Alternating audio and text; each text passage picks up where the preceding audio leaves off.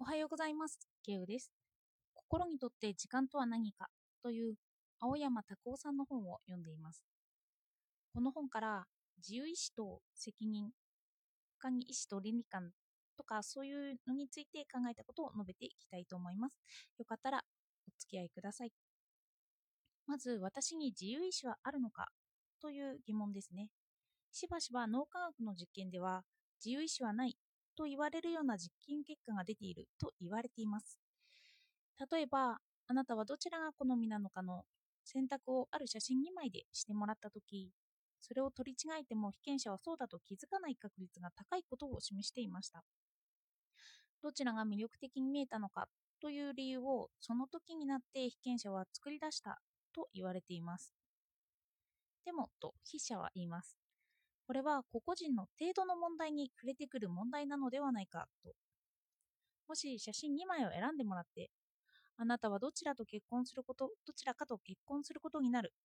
そんな本気の決断を決めさせるとしましょう。そうなると、その取り違いをみんなが気がつくのではないかと。それは結婚式場で相手が違って現れてくることを指摘できるように、そのような本気の選択では間違いを犯さないのではないかという意見です。被験者の本気度合いに関わってくる問題になるのだということなんですよ。そしてこの自由意志は本気度合いによって決まるのではないかという結論は責任論へもつながっていきます。2枚のカードを選ぶときにそれに比重を置いている人、その人は間違いを指摘できるだろうと。そうでなく人は結婚相手を間違えないだろうと。これは一般的な尺度でもあります。何かに価値を置いている。だから間違えないと判断する。こうした時に私たちは社会の価値観や倫理観を無視できなくなります。子供にこれをしてはいけないよと強く教えることは倫理であって、それ以上はどうしようもありません。そこにはある種の宗教が入り込むような、洗脳が入り込むような余地が入らざるを得ないんですよね。もし私が子供のしつけをする場合に、それをやってはいけない理由を科学的に説明しても、その社会にそぐわない場合が出てきます。そうした場合に倫理観とか宗教観といったものが出てくるんですよ。例えば、子供がお菓子を食べられた仕返しにと相手の靴に画鋲を入れたとしましょう。子供はそれが悪いことだと気がつかなかったかもしれない。でもこれはいじめにすらなりうる大事だと大人は思います。そこにはある一定のいたずらや仕返しに関する倫理観があって、その後に大人は子供にその倫理観を提供しようと叱ります。けれど筆者は言います。この価値観は人によって違ってくるのだと。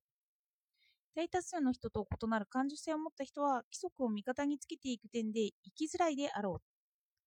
これは規則や価値観以前の感受感受性に観点を当てた場合です。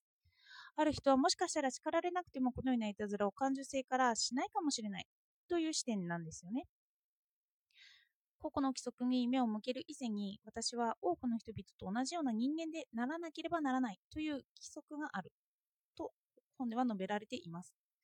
このような規則があるから人は叱られて倫理観や価値観を身につけられるのだと。ではどうしてこれが責任と関わってくるのかといえばこのような感受性は自分で身につけたものなのかという問いになってくるからです。ある銃を乱射してしまった青年は自分の中に脳腫瘍があってそれゆえに人とは違った倫理観を持っているのではないかと疑ったそうです。そしてその的中を当たって青年の脳には脳腫瘍があったんですよね。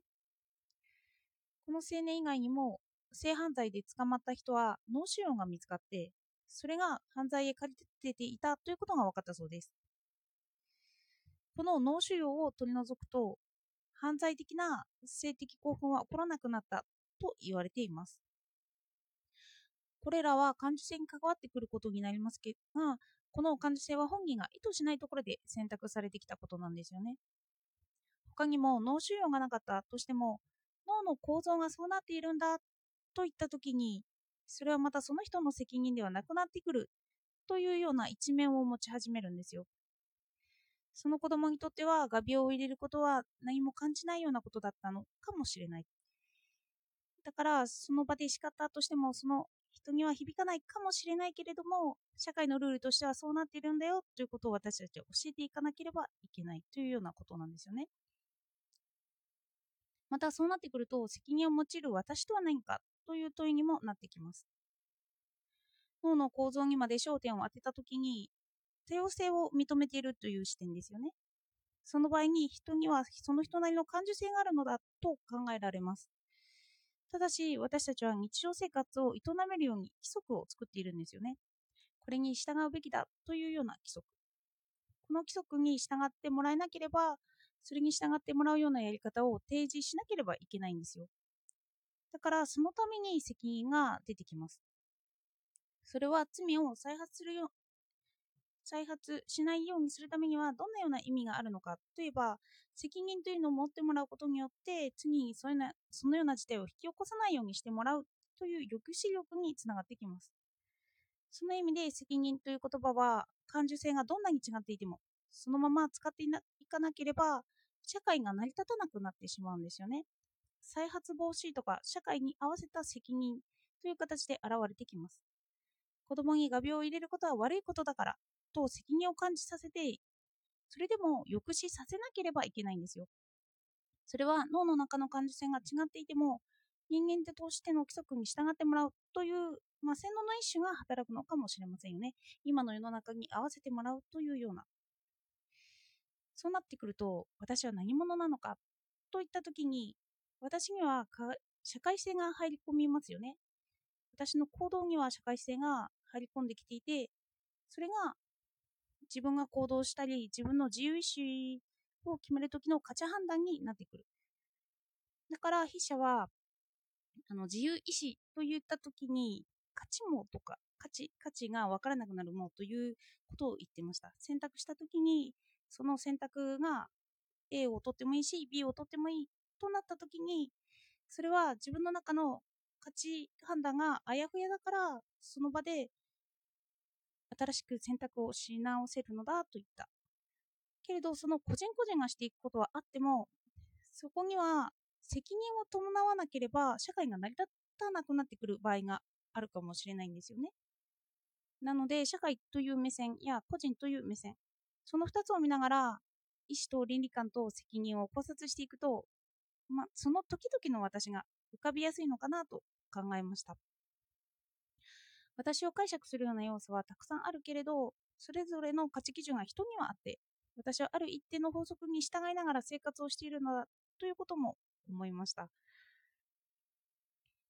ちょっと哲学的な内容をすぐにまとめるのが難しいのでちょっと尻滅裂な部分もあるかもしれません。では、聞いていただいてありがとうございました。